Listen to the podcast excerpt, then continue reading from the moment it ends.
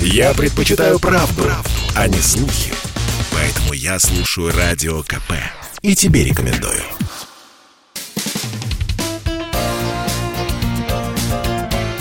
Говорит полковник.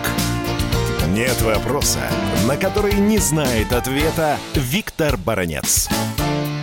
Об испытаниях гиперзвукового оружия Китаем до недавнего времени единственной страной в мире, которая обладала управляемым гиперзвуком, подчеркну, управляемым гиперзвуком, ракеты которого, в общем-то, гиперзвуковые, летали со скоростью там 10-15, был даже случай однажды 27 махов, то есть быстрее звука в 27 раз. Это, конечно, была и остается России. Американцы бросились в погоню, но ничего у них не получается.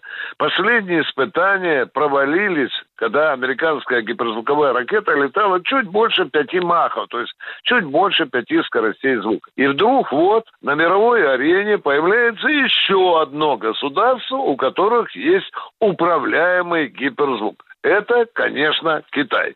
Мы сегодня можем говорить, что на земном шарике появилась еще одна ракета с этим сумасшедшим оружием. А почему это вдруг Соединенные Штаты так озабочены вот этими испытаниями китайскими? Ведь Китай одна из передовых в военно-технологическом отношении стран. У нее есть и космические корабли, и спутники.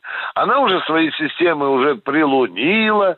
У нее есть очень амбициозные планы, причем о полетах на Луну. Вы знаете, вот нельзя, нельзя, потому что Америка должна быть первой, все остальные вторыми. Да нет, дорогие друзья, жизнь меняется. Но, конечно, американцы не были бы американцами, если бы не сказали еще что-нибудь ехидненькое. Вот в своем сообщении американском они говорят, что эта китайская ракета имела русские корни. Да даже советские корни это ничего меняет. А что тут нового?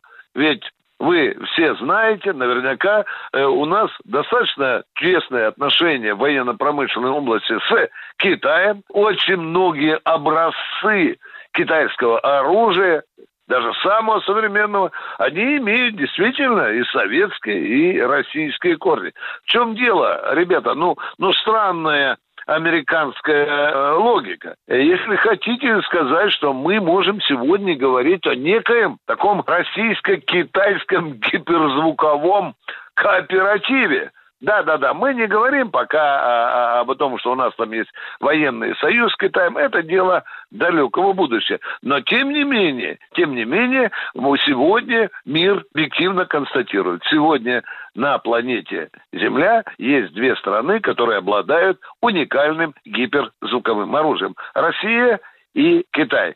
А американцы барахтаются пока у нас в обозе. Виктор Баранец, радио «Комсомольская правда», Москва. Говорит полковник.